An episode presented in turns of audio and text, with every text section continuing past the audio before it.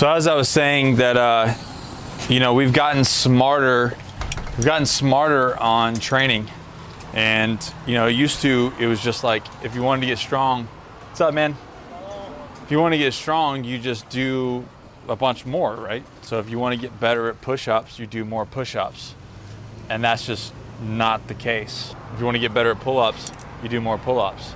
And we're actually smarter than that now. Okay, so when it comes to like getting stronger, getting better at pull-ups, getting better at push-ups or you know whatever it is that's being required of you, right? Just getting stronger in general.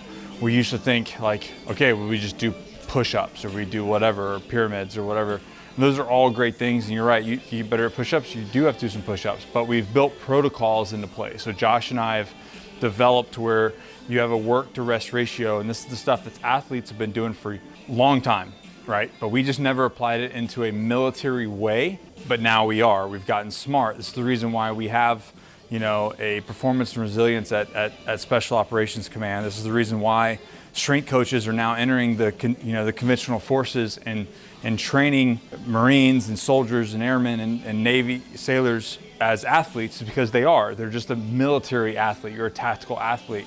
So instead of just like going in here and just going balls to the walls, there's more of a methodical thought process and a program to what you're doing, working with weight percentages, working with your ability to grow, to improve without just saying, pick this up and do it as many times as you can.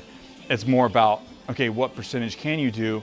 And over a period of time, can we increase those percentages by X? I hope that makes sense. But that's what these programs that Josh and I do, they're all built off the requirements of what the strength movement is. So we start with the requirements and then we work to a place that we build backwards to get you from point A to point B in the best way possible. So the same thing goes for running as it does for strength. We used to just say if you want to run better, just run more and harder and run till you throw up and then run some more and then run till you throw up and run some more. That's usually the advice. And even on the USMC prep page, we'll see comments saying the same thing. You know, there's people coming on like, oh, don't use the program, just run till you puke and run some more. That is absolutely ridiculous. Usain Bolt doesn't train that way. So why should you if you're going to be a tactical athlete and then serve in the military. So we've gotten smarter about running and we've gotten smarter about how to increase run times. So we've built protocols into place so that you can increase your run time without causing damage to you or having to run till you puke and then run till you puke and then run till you puke.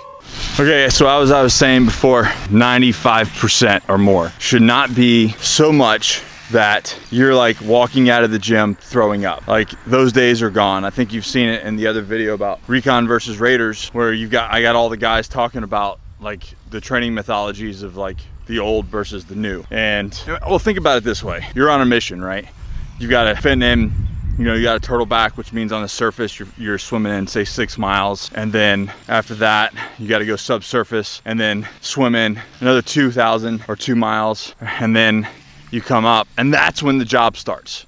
That's when you actually start doing the mission. So if you're completely tasked, like if you're if you're completely smoked by the time that you just get to the beach or you just make it on insert, you're fucked.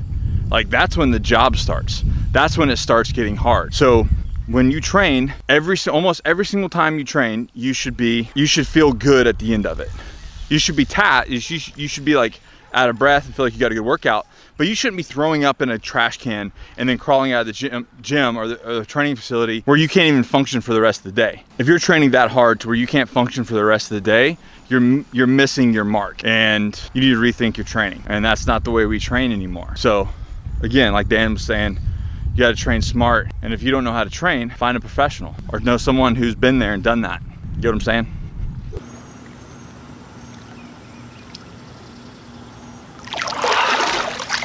So the last thing we want to talk about is recovery. You know, used to we would just be like get done with a workout and then that would be it. You just get done with like a 12 mile run, ruck run or log run or whatever the hell you're going to be doing. And then you're just like, okay, smoke them if you got them. And uh, man, that is not the case anymore. So like we didn't even, I didn't even know what foam rolling was or, you know, really stretching or anything like that uh, or dynamic stretching or anything back in the day. Uh, but that is like a crucial part of both warm up and cool down now. When you're doing these training sessions, take recovery is just as serious as your actual training, if not more serious. Because how we get better is we train, we break our bodies down, and then we actually recover. And we, we get we get better and we get stronger and we get faster through that recovery, not the actual training portion. It's when we sleep and when we actually recover that makes our bodies stronger and faster and bigger. So take that stuff seriously.